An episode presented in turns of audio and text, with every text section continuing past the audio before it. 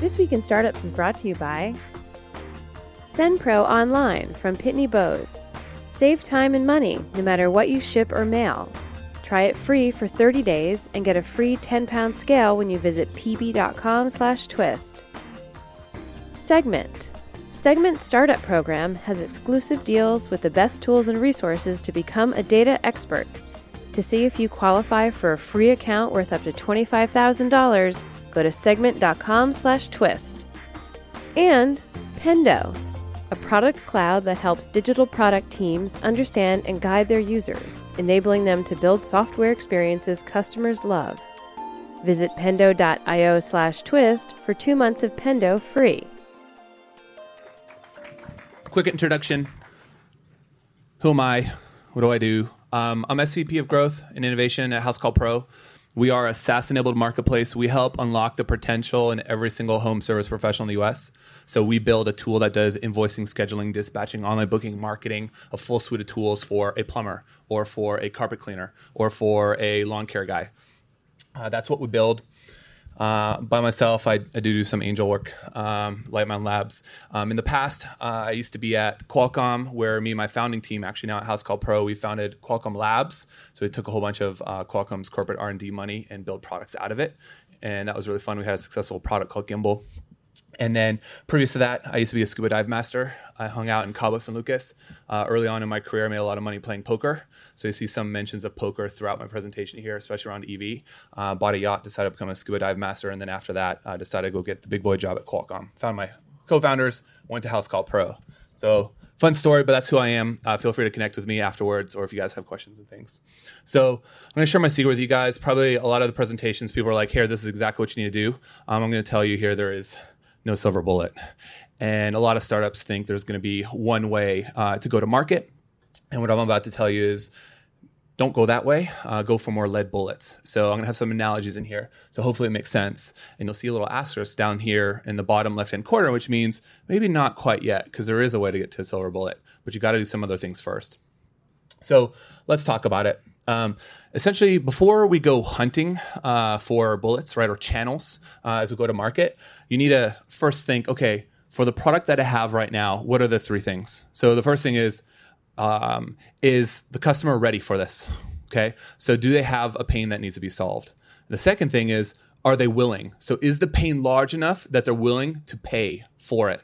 Because someone might say they have a problem, but they might not be willing to pay for it. So make sure they're willing to pay for it. And the third thing is, is are they able to? So are they in a financial position, uh, but also in a political position, right? So are you talking to the right person so that if they want to pull the trigger, they have the budget to do so? Um, obviously, I'm coming from a B2B angle. Uh, I'm selling VSMB, right? Uh, one to 10 truck operators. Uh, but if you're going up at enterprise, make sure you're talking to the people that actually either go write the check or report directly to the person that will write the check because you need your champion. But make sure that they can do it because otherwise you're wasting your time. So make sure before you start building any channels that your customers fit these three things. So when they fit these two things, I'm going to talk to you about a kind of a, a framework that I think about. But what are the components of a bullet, or what are the components of a channel? So the way that I think about it constantly is just there's three variables. The first one that I think about is what's the cost. So I think of all my channels and possibility of channels that I expand into as like, what is the cost of the channel? And I think of it as on a per unit basis or per customer basis. So when you're evaluating channels uh, to one another, you want to make sure you're comparing apples to apples. So you're not just saying, hey, there's a, a like this is the lead cost, or this is the demo cost, or this is the uh, customer cost, and then you're evaluating them against each other. You have to all take it down to the lowest common denominator. So the variable I always think about is C. And then from a difficulty perspective, I think how easy is it for me to do, or is it for the company to do? So for someone that specializes in uh, who who here is good at like writing content, content, no, who here is good at making cold calls? Okay, who's good at writing emails? Stalking people on LinkedIn. Okay, so each of you guys, you maybe have uh, things that you're better at than others, and so every single time you run through this framework, you might end up with two different types of answers if you were to ask these of different people. So always think about what's the difficulty, but the measure of it is time, because if you're really good at BD, it might take six months before you can get a deal or a partnership. Put into place to actually have a channel start to produce some value for you guys. Um, the last one is quantity. So you might find some really easy, quick wins, but they can only yield you maybe 10 customers, 20 customers, 1,000 customers, whatever it is. Um, and so when you take all of these into account, make sure you're working on things as you multiply them through that is actually going to matter. Um, just because a channel has low uh, amounts of quantity, so low potential amount of customers, that's not necessarily bad if it's really easy and it's not difficult. So rather than tell you guys a bunch of tactics and growth tactics that only work for a small period of time, um, this is the framework that I use. And the framework is very simple. So when you're first starting out, everything is very subjective.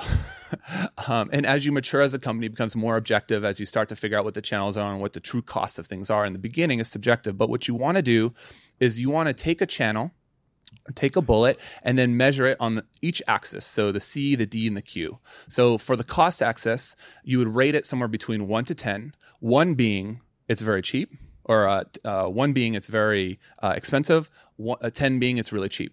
Uh, the difficulty you do it the opposite way as well. So if it's really difficult you want to rate it a 1 if it's very easy to do takes less time it's a 10 and then in terms from quantity so how many customers can you get from it put that on a spectrum as well and so when you end up with these three different variables, you're going to find a way to get some bullets. So, what are the types of different channels we might have here? Um, these are just some. I just threw them up. Any of you guys can look through them. But as you're kind of doing your research on what kind of channels you want to start to attack, especially as a young company, start to figure out uh, where maybe you have some expertise in. Um, but there's a lot of different ones out here. So, what you want to do when you're evaluating the channels and the bullets that you're going to go after is you want to list all the different ideas that you have. Just create a list, put it in Google Docs. I'm going to show you a, a, my Google Docs here in a second. Um, but create that list and have those three vectors the C, the D, the Q vector. Um, and what you're going to find out is when you multiply them all together, you're going to get the expected value from a channel. And now you're going to have a base metric to evaluate some things before others. Uh, the fun thing of starting a company, I remember uh, almost four and a half years ago, is like, there's so much blue ocean. There's so many channels you haven't tested. There's so many fun things you can do. But because you have a lot, you don't know where to focus your energy on.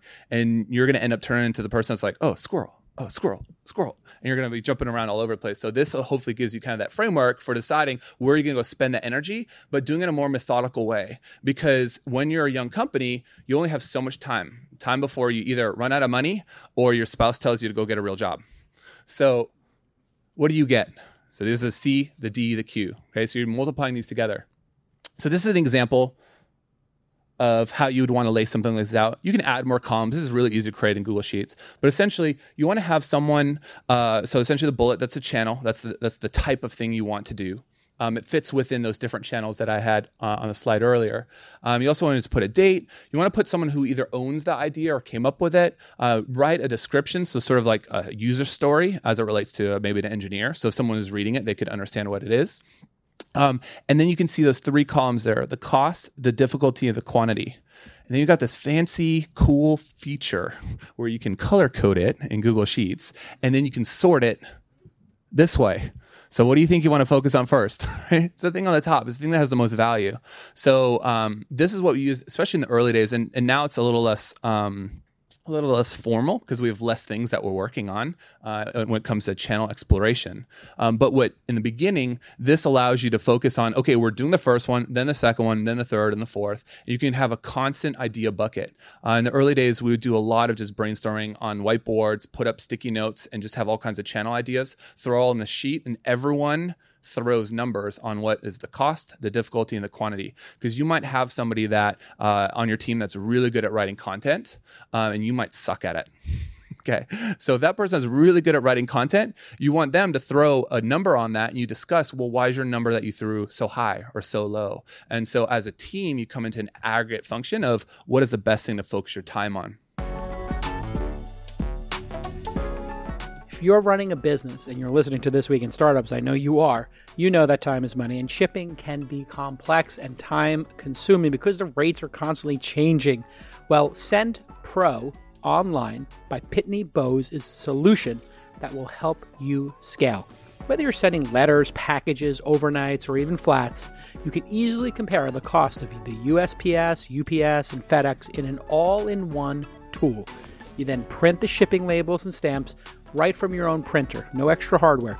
And you can track those shipments and get email notifications when they arrive. Ever since the U.S. Postal Service rates increased in January, you are still able to access savings of up to 40% off USPS priority mail shipping and 5 cents off every letter you send just by using Send Pro Online.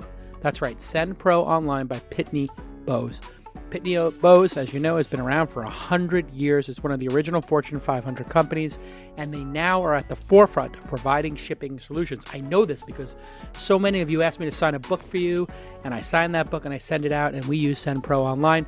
It's $14.99 a month, and listeners can get a free 30-day trial at pb.com slash twist. pb.com slash twist. A two-letter domain name. Pretty cool. Also, you'll receive a 10 pound scale to help you weigh those packages accurately so you're not wasting money. You can calculate your shipping costs and never overpay. That's pb.com slash twist. Please use that slash twist so they know we sent you. And experience the convenience of SendPro online for yourself when you sign up for that 30 day trial. Thank you so much to Pitney Bowes for creating SendPro Online. It really is an elegant and beautiful solution. We use it all the time. Thanks again. Okay, let's get back to this amazing episode. So, in the early days, what's fun is in order to get 20% month over month growth or 10% week over week, it's really easy you don't need a lot of customers to do that growth. It gets harder when you get to Series C and you're trying to literally do as much business as you do this month as you did your entire life before, right? Because you're really hitting that hockey stick. Uh, so in the early days, think about uh, what is the nominal amount of customers that you need to acquire to get to that next milestone. Um, so this is I'm just saying like 100 just for for uh, for, for an example. But uh, if you're selling enterprise, you might only need three customers, right? If you're selling uh, something more consumer centric, you might need thousands or tens of thousands. Um, but people typically tend to overestimate what they can accomplish in a small amount of time and underestimate what they can do in a long amount of time. Um, and so breaking it down in this way really causes you to focus on a week to week basis as a startup how many new customers you need to get. So when you're applying these channels, you're testing them, take your end goal, which is let's say 100 customers before you go pitch your series seed or before you hit your next milestone and divide that by the amount of weeks. So you can really have your eye on the mark when you're thinking about how many customers per week do I need to get. Because what will invariably happen if you say well we need 100 3 months from now guess what? You're going to be stuck at like 20 at like day 80 and you have 10 days left to go figure out all the other customers you need to go achieve. So if you break this down and you put this on the wall you can actually measure against it so I'm going to tell you guys some of my early hunting strategies uh, with these with these bullets. Um, but in the early day, you really want to figure out you got into this business, whatever company you're building, because you have some domain expertise. I don't know what it is, but you've got some piece of knowledge that you know that hopefully nobody else knows, or maybe someone knows but doesn't know how to execute or is willing to execute on it. So in the early days, focus on what you're really good at and take that channel because what you'll find when you throw all those channel ideas up there is because you're good at it, that score for the difficulty is going to rank really high and it's going to skew those metrics to what you're going to focus on uh, as the number one thing you need to focus on. So in the early days, you don't need that much to get to your 100 customers or your 10 customers, but leverage whatever that domain expertise that is. So because you have a lot of uh, low hanging fruit, um, rather than take that one thing you're really good at and continuing to scale that channel. So going deeper into that channel. Sometimes I like to think of them as like mines, right? The gold in the first part of the mine is really easy to hit, but then you got to like dig deeper and dig deeper to get more of the gold. Rather than going really deep, start another one right? Create a new channel because there's so many channels when you're a young company that you haven't hit. Um, the marginal difficulty increases the further you get.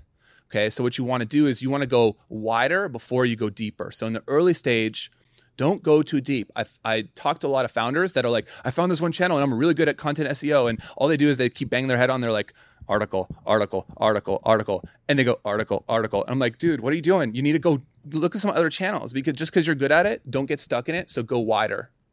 Um, once you start maturing a little bit, those original channels that you had some success on, now is a good time, and hopefully you've raised some money or you've gotten some sort of um, you know friends, family, or fools money that you can throw at this thing. Um, uh, so you can start doubling or tripling down on some of those channels. So now that hopefully you've got three or four or five of them, um, start doubling down before you start going too wide, because otherwise you're gonna fall prone to squirrel syndrome, and that is just that's another way to uh, die slowly. So this is where, hey, look, my little emoji didn't translate to PDF. That's funny. On my Google Slides, I was able to put the emoji, but then I, I made it PDF and it made that little like wah wah. Okay, but um, essentially for the longer hunting strategies, uh, now what we do is we're constantly looking for new channels, uh, but rather than spending all of our resources on just developing more lead bullets, uh, we actually develop, I'd say about 10 to 20% of our marketing resources go to find a channel that can really be that long shot, that silver bullet. Um, in the early days, if you're trying to find that one channel that will take you to a billion dollar company, you're going to fail 100% of the time, unless you get really, really lucky. Um, now that you have resources, hopefully, and you're in the longer part of the game, you can actually start to put some resources towards finding some experimental channels that maybe are really difficult, right? So they would rate really low on the quantity, uh, and the cost might be really expensive, right? But you might have a really deep channel, right? And traditionally, you wouldn't go for those. Remember the red ones on the sheet I showed you earlier? So normally you wouldn't go for those because you got plenty of green and yellow ones right there at the top. Um, we'll get to questions later, but yes. uh, but make sure as you're allocating uh, your resources, you're not over allocating into finding the silver bullet because you will die before you find it. Okay, so stay alive. So everyone goes, well, Roland, what about LTV to CAC and all these acronyms and things I'm learning about? And like, how, like, shouldn't you be using that as a model for finding your channels? Um, I say no. So in the early days, payback matters than everything. Um, so people will say, well, you need the best unit economics. You need LTV to CAC to be this ratio. Um, payback means the most. And what payback means is how long does it take you to make your money back on the customer that you acquired? So our goal was always to keep it a year or under. And that's pretty hard to do. Um, some businesses a little bit less, some businesses not. But when you're funding it out of your own pocket, you really want to know when you see that money back. Uh, VCs and angels, they have longer time horizons, right? They can place a bet, they can wait five years, they can wait 10 years, they can wait until that fund matures or not. Who cares, right? Because one out of 10 maybe will work, or one out of a 100. Um, but when you're younger, you want to see how quickly can you get that money that you spent back in your pocket because as an angel myself, I look more at payback period than any kind of LTV to CAC. Because in the beginning, your LTV is based on your churn. And I guarantee you don't know what your real churn is because you haven't been long enough alive to experience what it means. So, whatever number you throw up there, I know is BS. Okay. So, rather than lie about that number or just put a number up there and kind of look like a newbie founder, go back out there and say, hey, it costs me this much to acquire the guy, right? Or gal, whatever it is. And then I get it within five months, six months, whatever that is. So once you have the VC dollars, let's spend some of their money. So at this point is uh, we started taking more bets and more aggressive bets but we were able to make them because we understood our unit economics we understood what our churn rates were and we could extrapolate that out so we can started bidding and spending more money uh, at a faster higher velocity but don't make this bet with your own money use the you're giving up percentage of your company to go make bets with someone else's money. So do it then. Don't do it when it's your own. So hopefully if you listen to everything i said and you did everything right uh, you found a lot of different channels. You have some good u- unit economics. Um, more importantly you have like a really good framework for testing uh, how to build out channels or to build more bullets um, you prioritize and, and, leverage your low hanging fruit. So the things that either you're good at or easy channels that you can go grab. Um, and the last thing is maybe you found a silver bullet along the way, but you lived long enough to go find it. So I'm going to show you guys like a little behind the scenes is from our investor decks where you can see how this like channel development and the unit economics and those kind of came to play. Um, some things I just throw on there, some things are a little more blurred. Um, but uh, you can always ask me privately. I'm happy to tell you all of the things that you see. So, Series Seed, um, this is actually cool. Um, I'll tell you a quick little story about this guy uh, in the early days, we started using stock photography of, of handymen and things like that. There were models that looked like really good. All they did was they put on like a tool belt uh, and they shot some pictures. Uh, our customer base saw that and they're like, yeah, they don't, they're not in touch with their customers. So now we go out, uh, we pull the Airbnb, we follow our pros around, we take lots of pictures of them. And this is one of the guys here in San Diego.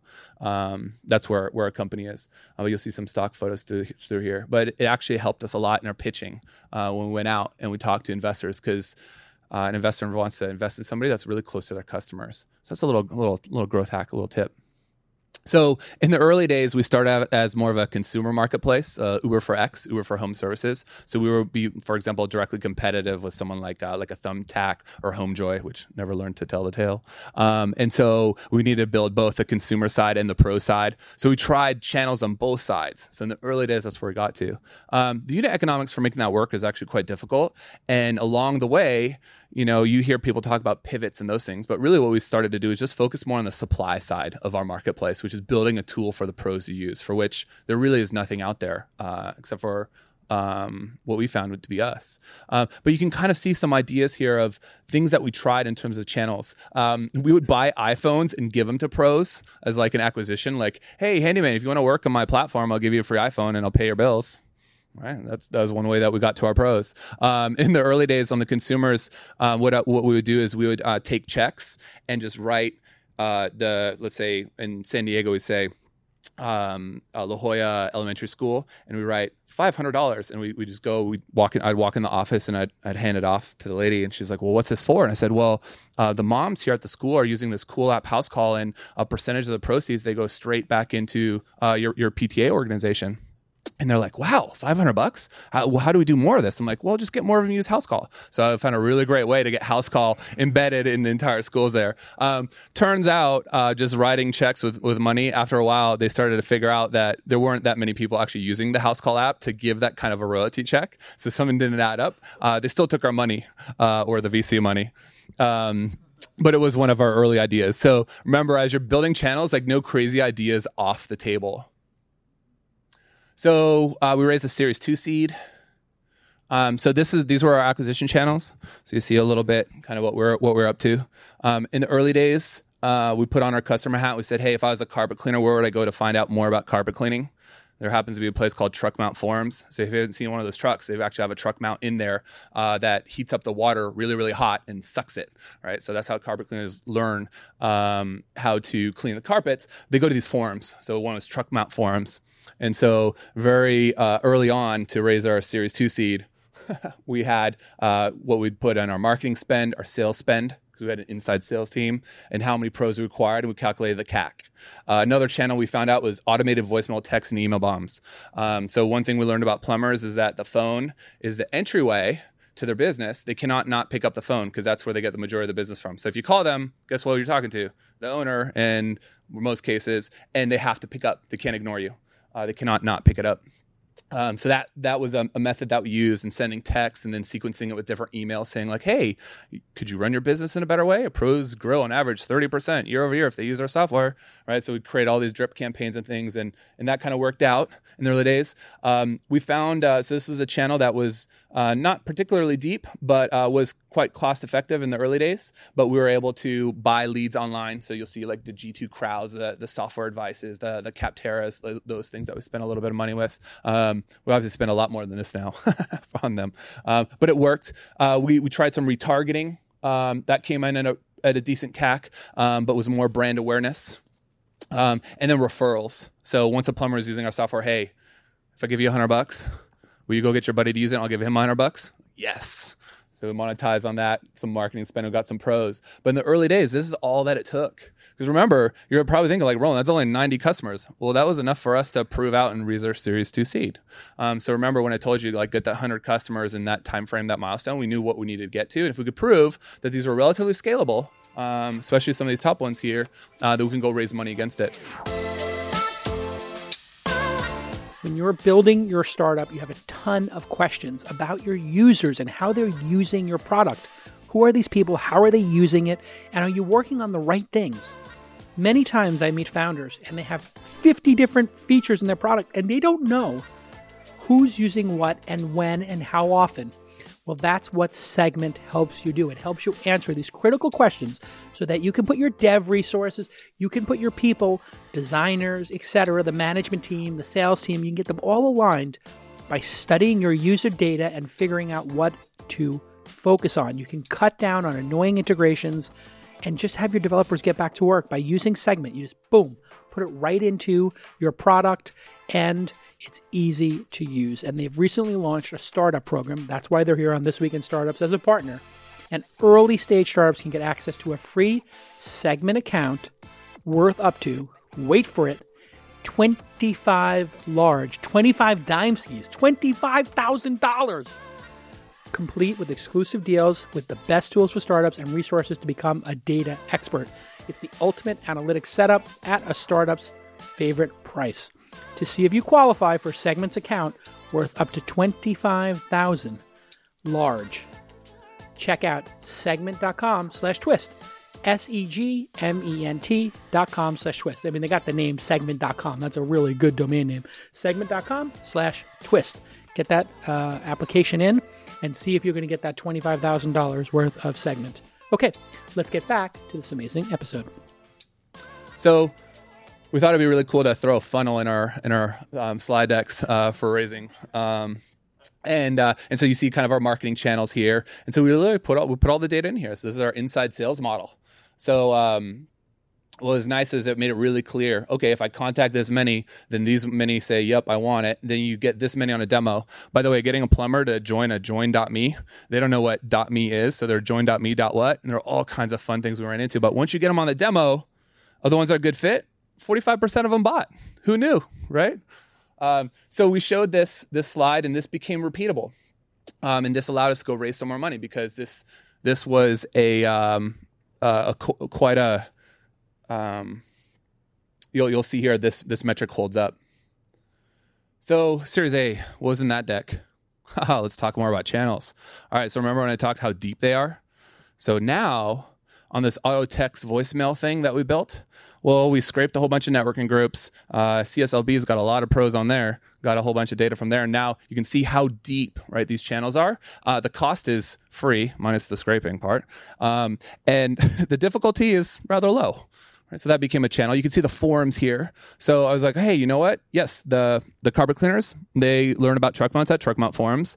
Um, there's another forum for carpet cleaners, and then guess what? Window cleaners they go to this other board, right? So now all of a sudden we can now start to build out what what is what do these channels look like? What's the depth of them?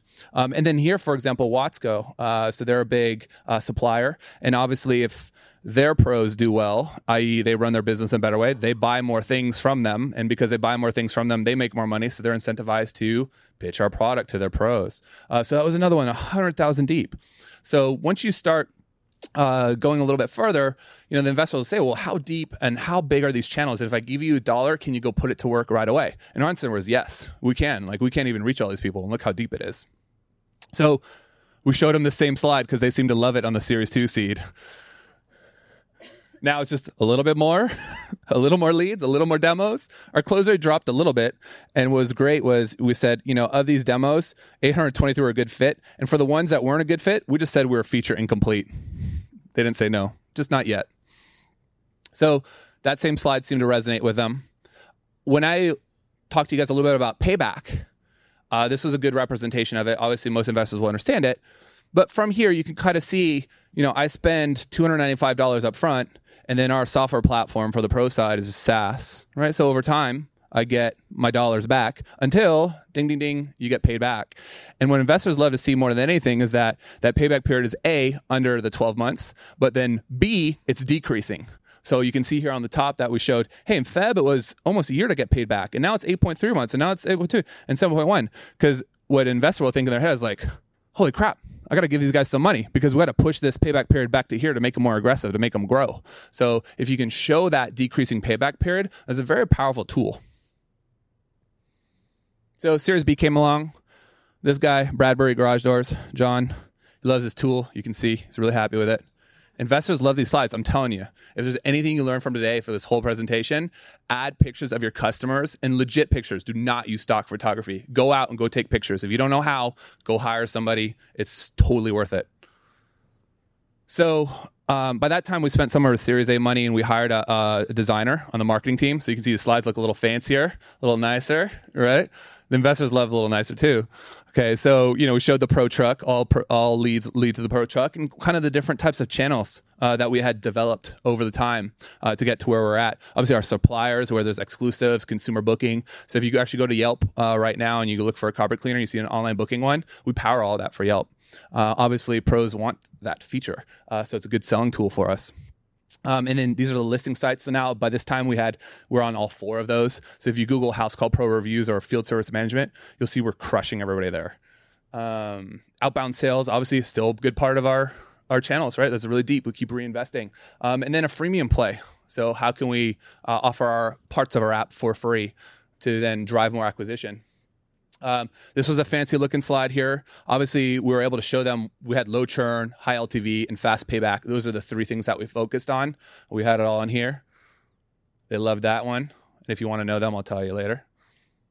Um, and then look, the funnel, same thing. It just looks a little fancier, minus some of the numbers because we had numbers on like an appendix deck at this point. Uh, but it just showed, hey, we have built out all these channels, all these bullets here, and these percentages uh, increased, which is great, right? Because we're getting better product market fit when we're selling.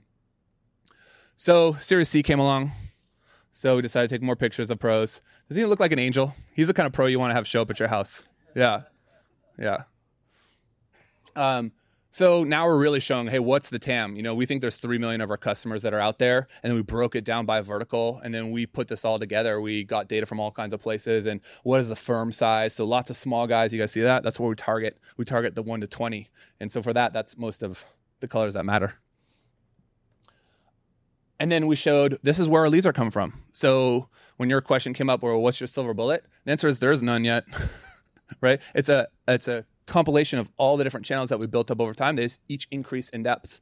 Um, and over time, we'll keep generating more and more channels. Uh, but as you mature as a company, there's less and less of them, right? So in the early days, when I say go for the low hanging fruit, do it because there's so many opportunities. Uh, but then even now, you can see back here, um, they're all pretty much the same uh, over time, just just bigger. And these are enrollments month over month, where they come from. Um, and then you got to get really nerdy. So by Series C, we are able to hire a data analyst that could sit there and just crunch numbers and, and play in Excel all day. So uh, you can see all the different types of uh, channels that we have. Uh, there's way more. Like this spans like way over that way. Uh, but essentially, you can see we're measuring their lit rate. So that's uh, after their free trial, do they stay or do they go? Uh, it's the inverse of free trial. then their churn rate uh, what's their life, so how long are they going to stay with us, right? Because those are directly correlated. You calculate them, and then our ASP, which is a combination of their SaaS fees and their credit cards. How much money do we make? And now, you know, investors they really want to see what are the unit economics. By the time they write you a big check, you better have figured this out. so we did. Um, but you can see here uh, exactly how it breaks down. We blended everything together. We had payback and depth and confidence. So the things that I told you guys earlier, right, the framework helps power these learnings throughout the entirety of uh, your your startup they never go away. They only just become more. And hopefully, you've got someone you can hire to go run these numbers for you. Red is bad, green is good, by the way. All right. A lot of times, too, as your company grows, uh, VCs will say, well, you can't keep spending money at that. It's just going to increase in cost over time. So, a big thing that we showed was like, no, they pretty much stay the same right? The more money you give us, it's not going to increase the cost. We can keep going on more of them. Why is it? Because we have sub 1% of the market. No one has more than that uh, where we're at, right? There's 3 million customers. So it'll stay this way for a long time. But when you mix this CAC that stays the same in the ASP, right, the average selling price, you can see this payback. Here's a payback slide. Just looks a little fancier, guys. Same thing, okay? You can see over time, here we go, payback goes up and slowly. By the way, lines of best fit are like man's best friend because you just throw that in there. Uh, hopefully, it's going down or up, whichever case it may be. Um, but it really shows the trend when stuff is a little choppy because it will be as a startup. It definitely will be. But you can see it's decreasing over time. So all of a sudden now it's like, hey, hey, hey, it's going too low here, right? It says 10 or 12, by the way. It's blurred, but you can kind of see it, right? You guys would probably think like Roland probably doesn't know. I do know. But technically it's blurred. Okay. So, oh my gosh, it's 10 to 12 months again. Let's like give you guys some more money. Let's bring that back up to that year mark or more, right? Because we can be more aggressive. So, hopefully, you guys learned a little bit about something. It's kind of scaling it from the start, kind of to the end here. If you guys have questions, I'm going to take questions now. But if you guys want to reach out to me personally, um, I'll just keep my info up here as you guys ask questions. Do you build or manage a SaaS product, software as a service? Well, Pendo is built for product managers and customer success teams to understand and guide their users. It's very simple. You install one line of code, just one little zip, zip, zip into your app. Uh, or into your website, and it auto collects every user action and it rolls them into a rich, elegant set of analytics. Why is this important? Well, if you collect all this feedback, you can understand what your customers are doing and what they're not doing in your app and where to focus your resources. And you can find out where they're frustrated and what's making them bounce and leave your product, maybe give you a bad review, even. Or you can find out, hey, what's delightful and where do they spend their time and how to double down on that feature. And you can do this really easy with Pendo. 850 plus software organizations from Marketo to Instacart, which I love, OpenTable, which I love, Zendesk, which I love. They're all using it, including two of my portfolio companies, at least. Actually, three I can now. 15Five, Lead Genius, and Sprinklr all are using Pendo. It's great for onboarding users and converting trials to paid plans with walkthroughs, tool tips, and other in app communications. That's how Sprinklr uses it. And it's great to guide legacy customers to adapt new digital platforms, reducing uh, support tickets and improving your and net promoter score NPS. And the best part, no engineering resources are needed to do this. Investment in Pendo has paid off for Sprinklr in just three to six months. So visit pendo.io slash twist, P E N D O.io slash twist, and you'll get two months, not one, two of Pendo free. What a deal. Thanks to the team at pendo.io slash twist for doing that. Also, Pendo's product craft community is producing a great event for product teams May 9th at the Palace of Fine Arts. Learn more and snag a discount code at pendo.io slash twist. Okay, let's get back to this amazing episode. Um, I was curious if you could elaborate more on your forum acquisition. Um, like, how did that how did that work? Sure. So there's two types of forum acquisitions. One is there's people that are old that run the forums, and so they want to get paid like a fixed amount for either a fixed amount of impressions or just to have your ad up. Period. Uh, and you got to measure the conversions. In the early days, I wanted to keep the cost low. So in order to keep the cost low, all my deals are structured on rev share. So I told someone like, hey, if somebody signs up, I'm not going to pay you for the ad. I'm not going to pay you to list it, but if someone pays right, ends up becoming my customer, I'm going to pay you a rev share, a percentage uh, in perpetuity. We don't do that anymore. But in the early days, that's how I got some deals done. Um, and so going after the forums, you got to figure out like who are the owners, uh, not just who are the owners, but who makes money from it. And then once you learn who that is, reach out to them and put a deal together. Because um, forums, I would say four years ago was bigger. Now Facebook groups are pretty big. So Facebook groups is no different. So um, you can imagine there's like a bazillion home service Facebook groups, uh, but you can figure out who are the admins of those, uh, and then who's really like who owns it, um, and you can buy your right to to shill. Like in, in the home services space, it's called shilling, but called it's just like you can just pitch your product inside of there uh, without getting banned or getting blocked or booted. Yeah, that was going to be my question. I know sometimes, um, you know, you try like Reddit, for example, you'll try and go on there and just like do a quick plug, and it's like banned immediately. So Reddit's pretty aggro. Yeah. So when you're in there, the people people in Reddit are they'll flag it like real freaking quick. So yeah, if you're not doing it the right way, and you you have to be pretty tricky in how you design your content if you're pushing it to Reddit uh, to make it read way more informative.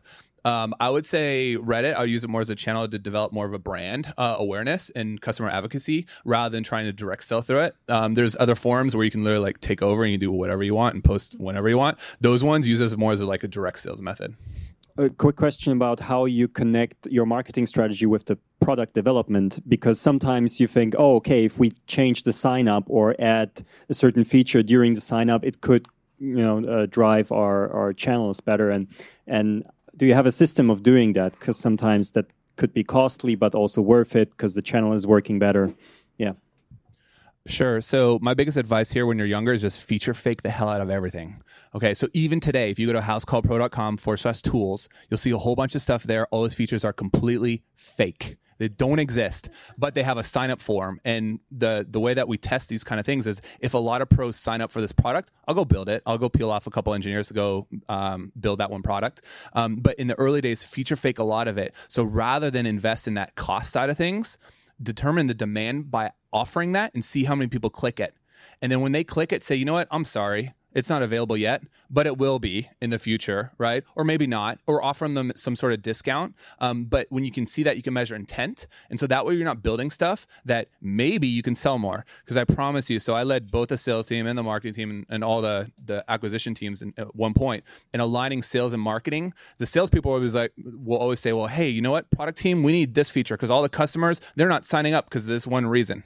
Right. So the best thing to do is put that feature in there, make it fake, and then see if that tune is still the same. Because if it is, right, then you know you need to build it. And if it's not, then the salespeople were just lying and they just couldn't close. Uh, the HVAC supplier uh, felt like a very unique channel when compared to the, all the other channels that you did.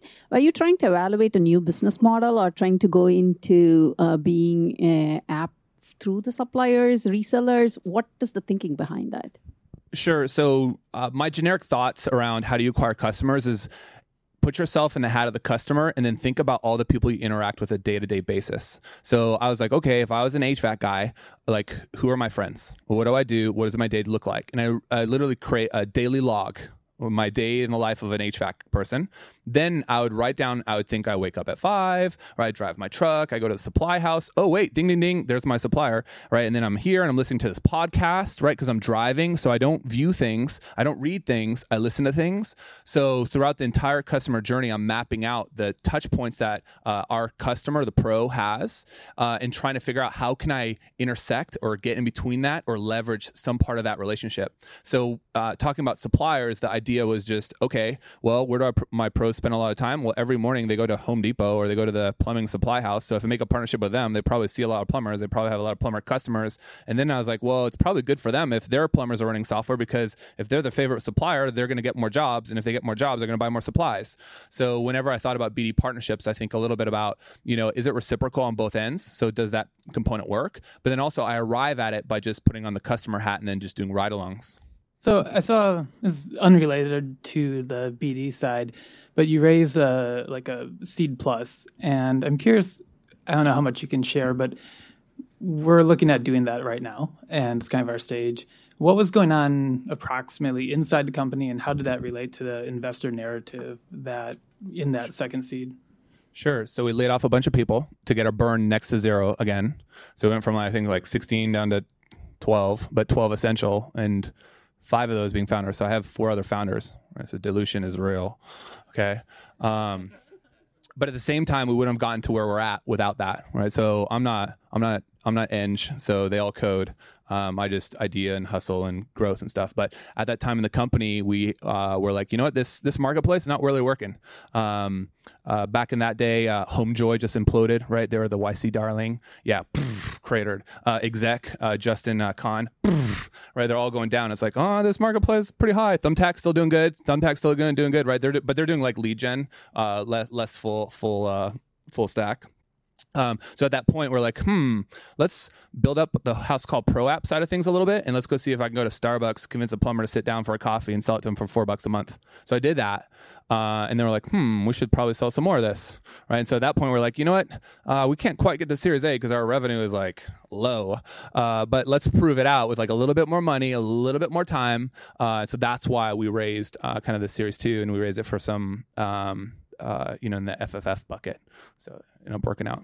Was it sorry to dial in there, but was it primarily previous investors, or are you bringing new people in? It was all new. Okay. Yeah, the the the first investor was E Ventures. Um, and then um, and they're like, yeah, yeah. I remember them saying like, hey, uh, just write this Christmas card to us. It'll be the last Christmas card you'll ever need to write to us. So they thought they have written us off already, uh, and they were like, you know what? I think we got something figured out. So we raised some more money from you know the friends, family, fools bucket. Um, came in as a note um, to again then go towards the Series A. So it sounds like you guys had like um, not the most easy, clear get to a Series A path. And I think a lot of companies are like that. It never is. Yeah. Um, it sounds like a lot of tech. There's always like a lot of exceptions, but in most cases there is like a hockey stick scenario, or you just fall flat on your face. Um, in this situation, when you you said you return, uh, sorry, you cut down your burn rate really pretty aggressively, and then you took a note. How was that for dealing with like warrants and everything else? And then how did that prepare you for a Series A? Because I know right now we're basically doing a down round because our first valuation was so high.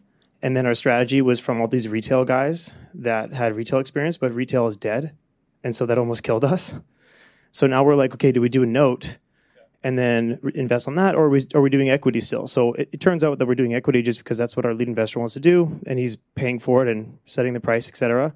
But we were on the we were like in between doing a note or doing equity again. We weren't really sure. So, what was your decision, or was it more just circumstantial for doing a note? Uh, we did a note because it was really still the FFF round, uh, and I would say they're probably it's, it's easier to do it when it's at that level. Um, uh, like a like a real VC probably would do straight equity, or if they plow in a bunch of money, but because we collected it from a couple different places, it was just easier to wrap it under a note uh, with a crazy ratchet. We still beat the ratchet, so we didn't have to pay the ratchet. Um, but at that point, we just made the decision to get that money in the door real quick, just so we just didn't die.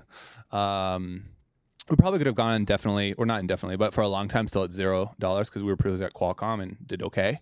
Um, but we didn't want to get to that point and let go of the, like the entire non-founding team, and so we just made a decision at that point to pull in some dollars through the convertible note because we knew that you know given the channels that we had and that was just like early days not without trying, but it was fairly easy. So when I mentioned to you guys, you know, like you only need 100 customers with that milestone, we knew roughly what we needed to get to to then go after a Series A, given the unit economics that were super strong. Because that by that point we had enough data to truly say like we know exactly, well not exactly, we never really know, but like we knew well enough to pitch with confidence what our LTV to CAC was, what our payback was, and all those components. Um, and at that point, you know, investor just sees it as like, well, I can double my money, you know, um, for every dollar I put in, and it's like a clear line of sight um, in the in the worst case scenario uh, within all the potential upside. So that's kind of where we find ourselves at. So um, to talk about the bullets, um, you you noted uh, some great channels and how you kind of went wide and then started to go deep. I'm curious to know, um, maybe hear a little bit more about some of the channels that weren't working and kind of the process to figure that out. I'm, I'm sure data played a role in that, but like figuring out you know how much how far you go into like finally realizing it or is it cut it immediately based on compared to other channels or just the methodology around figuring out the bad bullets Sure. Yeah. So uh, in the beginning, it's just figuring out what the bad bullets are, because really your enemy is more time, uh, right, to where you have zero zero money. Uh, so I would say start there first, and then along the way for us, you know, even today, you know, looking at like AdWords and um, like PPC, Google Display, like all that, it's just a tough channel to make it really work. The reason why is because there's all the the lead purchasers because they essentially uh, do the same advertising and sell it four ways, and so now you're competing against. Um, essentially someone that can spend 4x what you can so there's channels like that that in the beginning we're like oh yeah it's so easy let's just put a an AdWord campaign that says field service management for plumbers. Well, A, we learned plumbers don't know what field service management is. and then and the in the search volume is low. But then B also is ridiculously expensive because he's lead gen. So sometimes you got to play with incumbents for a while um, because we're not able to to beat them. I'm not sure if that quite answered your question, but in the beginning stage, it was more about just vetting what's a waste of time, period, because that's the most crucial thing to you as a, as a young startup. Um, and then later on, you really want to start looking at what the actual economics are of things. Because now that I've got an analytics team in place and I've got someone that runs all the ad spend, and now I've got more resources to really like spend all day long just adjusting PPC rates and all that. Now we can make it work. But in the early days, like I would have been dead if I was doing that all day. There's no way. There's way more better low hanging fruit that's out there. I guarantee it. You just got to put your thinking cap on and think about it. Quick question on Series A round again. How did you know what are the benchmark that you need to hit before you are going to go and start pitching again for uh, Series A? Uh, second question, did eVentures come back as a lead or did you first look at other options before you went back to eVentures again? Well, uh, we found out roughly what we needed to go do or have in terms of revenue from eVentures because they were obviously on the board. Uh, but then when we went back, they're like, nah. So we just found somebody else, right? So it's kiss a lot of frogs. Maybe one turns into a prince kind of a thing and so we went out and we just we learned what wasn't working. And um, you know the time that we spent raising money uh, we kept like crushing it. And so every single month we go back and the, i forget who said it but you know it's lines not dots. I forget who said that one. Anyways if you haven't heard it essentially give investors some data points to play with. So when you come knocking on their door just a couple months later they're like oh crap maybe we got to see it. Because i guarantee you uh, like an associate level or just like an analyst level to be like hey guys, they said they were here like a month ago, and now three months later they're still raising, and look at where they're crushing their numbers. We should have another meeting with them, right? So get in their ears early, uh, and just realize like you're not maybe going to get the perfect round to collapse in like three weeks or whatever they're teaching you guys nowadays. Um, right? It, it, might be three months. Uh, it might be a little bit longer, and it's okay. Just keep it out there. Um, and then luckily, you know, our CEO is more product focused. He's he's not uh, a CEO that can just um, you know, light up the whole room and convince investors to give a whole bunch of money on a whole bunch of nothing. It's just the product is super slick, which made us crush it, get the real numbers, and then go back out and pitch again. So before you know, uh, like at what point do you got to go out and raise a Series A? You know, just go out there and put some feelers out there and say, hmm, what do you guys think? And if you're getting like a lot of true negative sentiment and like you really need a lot more, then just chill out, like get three months more worth of data, then come back knock on the door. Because it's never like no, it's always not yet. Like every investor will hear you back again unless they specifically do not have a focus in your area or have like a thesis or someone that would join you on that thesis. So our, our business is in B2B sales and, and specifically with brands. And I was curious if you have any experience of how to sort of approach that marketplace. So you've got a product and you're selling it to big brands to help them to do sales. Like, tell me a little bit more about your Um, product. So small brands, medium and big, and we're starting with small and medium right now. But the idea is that we empower them to create action campaigns, Mm-hmm. um, so as a way to sort of acquire customers and spark community. Sure. And so your question is like, how would I tackle that from a channel perspective? Yeah, exactly. Well, so I'd start to look at them and just I'd do exactly what I did is like reverse engineer. So like, okay, so if I was that small brand and if I was that marketing manager, what would my day look like? Or I don't know who your who your uh, person that you're targeting is, but like, what literally would my day look like, and how would it compress either some time that I have or some costs that I have? And so on those two fronts, figure out okay, now where does that person spend their time?